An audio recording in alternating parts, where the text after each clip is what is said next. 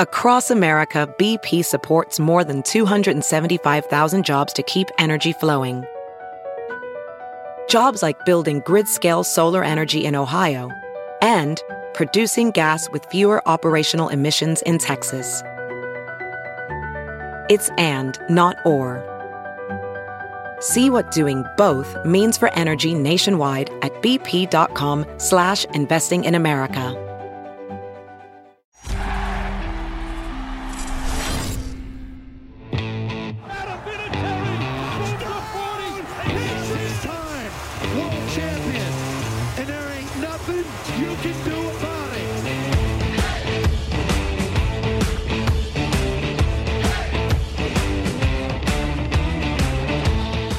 Hey, what's up, everybody? It's Tom Curran, and this is Tom Curran's Patriots Talk podcast. On today's pod, we have a special guest. It's Jeff Benedict, author of this book, The Dynasty, set for release from Simon & Schuster on September 1st. I got the book and I've started reading it. Jeff, of course, is the biographer who wrote the tremendous biography of Tiger Woods. He's also the author of 16 other books. Tiger Woods' book, I remember when I received it, um, as Jeff was a close friend of Michael Holley's and still is, he sent us that book in 2018. I began reading it and stayed up until about four in the morning. Woke, went to sleep for about four or five hours, woke up and finished reading it the next day. This book last night, I sat down at midnight and I read it until two, got 100 pages in, and I can't wait to start it again tonight. This is a book that, as I looked at it, I said, why should somebody other than me write this? This is, I'm a little green with envy that I wasn't able to write this book. I should have been able to have the, the gumption, the gall, and the uh, intestinal fortitude to get my brain around how to do it. Then I started reading the book. And it makes perfect sense as I started to read it why, in the hands of Jeff Benedict, this is a book that's probably going to be something that none of us expected. The depth of interviews, the depth of information, the scene setting, 100 pages in again, and stories that I thought I knew, like the back of my hand, I'm learning have a whole arm attached to them.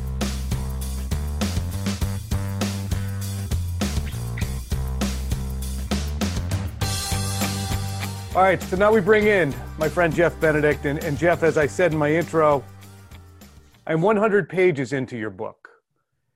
And when I got the book, I said to myself, you know, I wanted to write a book like that. I've been here the whole time. I'm the insider. 100 pages in, I said, can't do what this guy did. This is incredibly well reported, well sourced. And it's just, to me, everything a Patriots fan already knows, but to the granular level. And I'm only 100 pages in. How did you look at this sandwich and say, okay, it's 20 feet long. Where do I start chewing? That's a great question. It, it reminds me of uh, something John Steinbeck once said when he, he said, every time he starts a novel and you think about, I've got to go 500 pages, and you ask yourself, what in the world am I doing? Like, why would I ever want to do this? And I did feel uh, a tremendous sense of being overwhelmed, uh, just this foreboding at the start of this process because it's such an epic story, Tom. And I don't need to tell you this, but to me, we're talking about uh, tackling the, the greatest sports dynasty, certainly of this century in America. And arguably, it's in the conversation with the greatest sports dynasties in the United States ever. It's in that conversation, you know, with the Mantle Yankees and the DiMaggio Yankees and the Russell Celtics. It's it belongs in that pantheon. And so, when you're at the beginning of it and thinking about how do you do this, um, I, I spent months thinking about that, um, more than I ever have actually in a book project, certainly more than Tiger Woods, even, where you just think about structurally how do you do this? How do you set it up from a storytelling standpoint? You know, things like where to begin. Um, and I, I really, um, to your point, I, I'm not an insider like you. I, and actually, that was a thing that was daunting for me too. Is I know you, I know Michael Holley, I know all these guys who have been around this franchise forever. Certainly the glory years, you've been there for the whole thing. I wasn't there for any of it. Like I've I've literally never covered a Patriots game. Mm-hmm. Um, I've never been in the press box for a game. I've I've never to this day attended a press conference. uh, hosted by the New England Patriots. And, and here's this sort of army of guys like yourself, uh, men and women, you know, who've, who've been around the team. And so it was sort of this idea of what can you bring that would actually add value and be different. And I tried to look at it from the perspective of the one thing I can relate to is I'm born and raised in New England. I'm a New Englander, like to the core. And so I, what I do feel like is I really understand my audience um, because the core audience for this book is people who live in New England mm-hmm. and people who have followed this team and are in love with this team. And it's and, not to say I don't want to write it for people in other parts of the country. I want them to read it too. And there's a great story there, even if you're a Jet fan or a Steelers fan.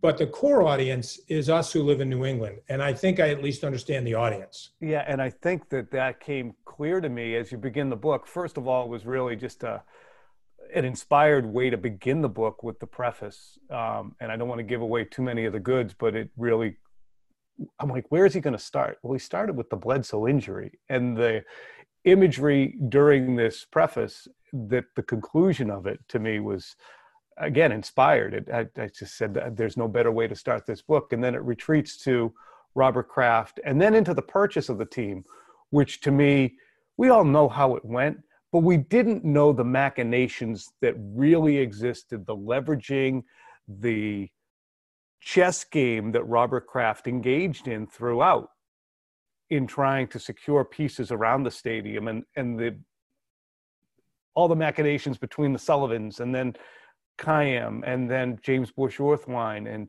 uh, Goldman Sachs, which was running the bidding. And it's just been fascinating. And I think that that is what, to me, sets apart this story from one that I, yeah, I know what happened.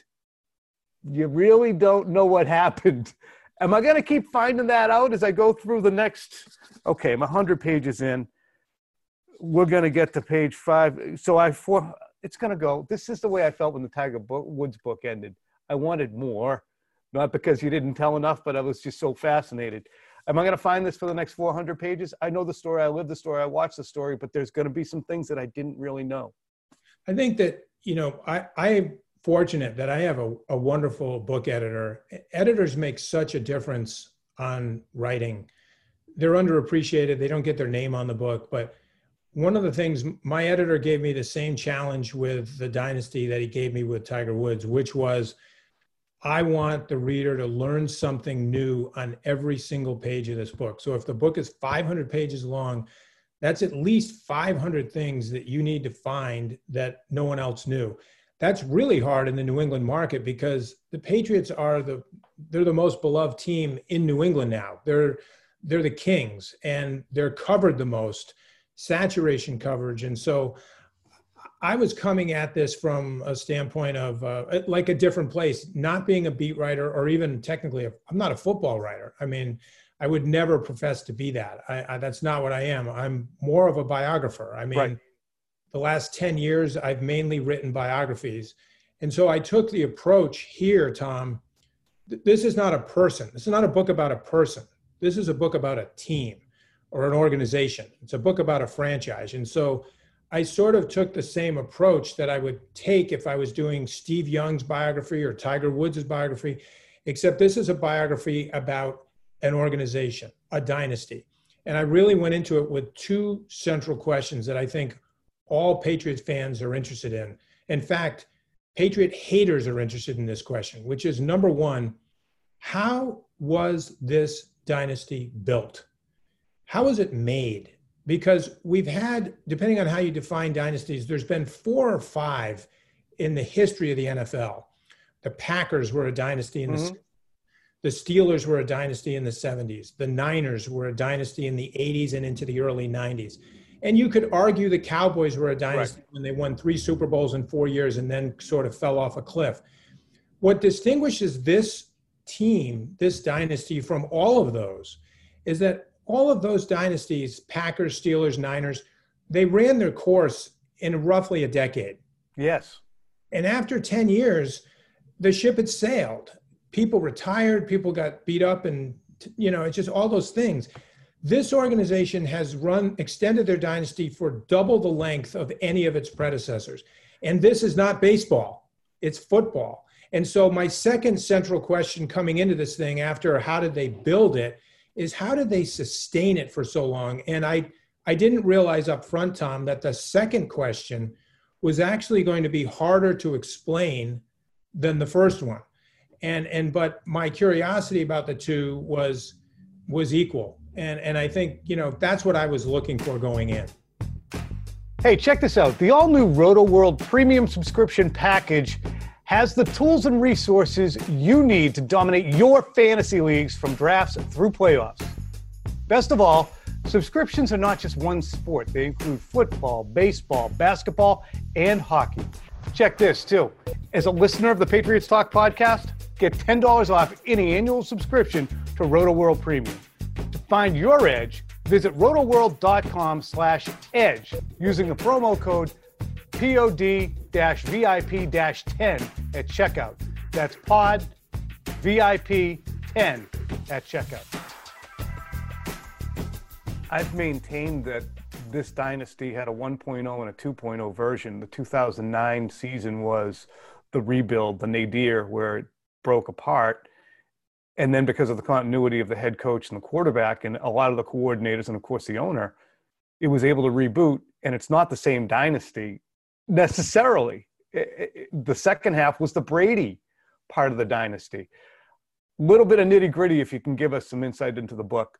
Um, and we only have a couple more minutes, unfortunately, with you. But um, first, who changes the most of the three main protagonists, Belichick, Kraft, and Brady, over the course of the 20 years in your estimation?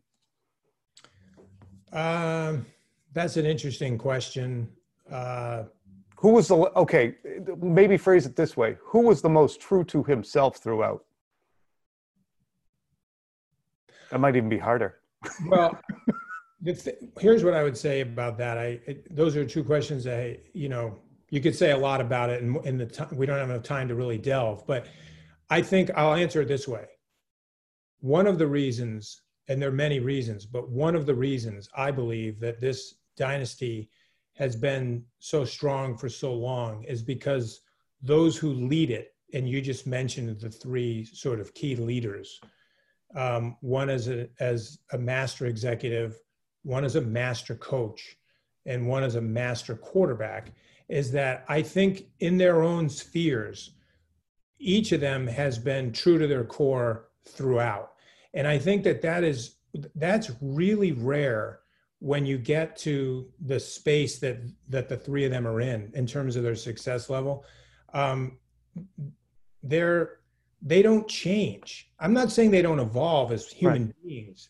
All of us evolve and they certainly evolve they age they they do all the things that human beings do but in terms of what has guided them and what's been their sort of principles i think those have remained unaltered and so consistency and continuity are, are qualities that really distinguish this organization from the others. The, the kind of, we as New Englanders value things like continuity and consistency. We also take it for granted in a big way with this team. And I think so. Part of the thing I was trying to do, Tom, in the storytelling is without sort of saying that, is showing the reader the consistency in behavior and practices that those three guys have through this story. And you said you just got the book yesterday and you're 100 pages in. Um, you know, Robert Kraft is obviously uh, a dominant figure at the outset because he's like the only one on the stage at that point. And you're seeing though what he's about long before he owned the Patriots, right? right? I mean, I think anybody who's reading that will see way before he's the owner and everybody knows he's the owner. He's he's the same man but he was just doing other things a long time ago. And so, without getting into the details, because I'm not supposed to do that with you, I know it's just the selection of the first scene that he's in. You know what that scene is. I chose that scene uh, in you know in his 20s for a reason because I think it foreshadows so much about him. It does. And it also foreshadows things that you would never imagine would be linked to the New England Patriots' success. My last quick question before I have to let you go is this. was this off season leading into 2020 inevitable? Eventually, there had to be Bill had to be Bill. Tom eventually had to be Tom and leave the nest, and Robert had to eventually say, "I got to let it happen." Yeah, I'm going to punt on that question just because um, it gets me into talking about like things I wrote toward the end of the book, and I don't want to do spoilers. Well, I think the great thing is that, that uh, you get to it, that you're oh, in that, and that this is that. a current book. Yeah. Um, September 1st, my friend, is this when this drops? September 1st. You'll be back with us so that we can get into the nitty gritty? I would love to do that. I truly appreciate our good friend Jeff Benedict joining us this morning. A privilege, and uh, you're going to love it, people. You're going to love it. Thank you, Jeff.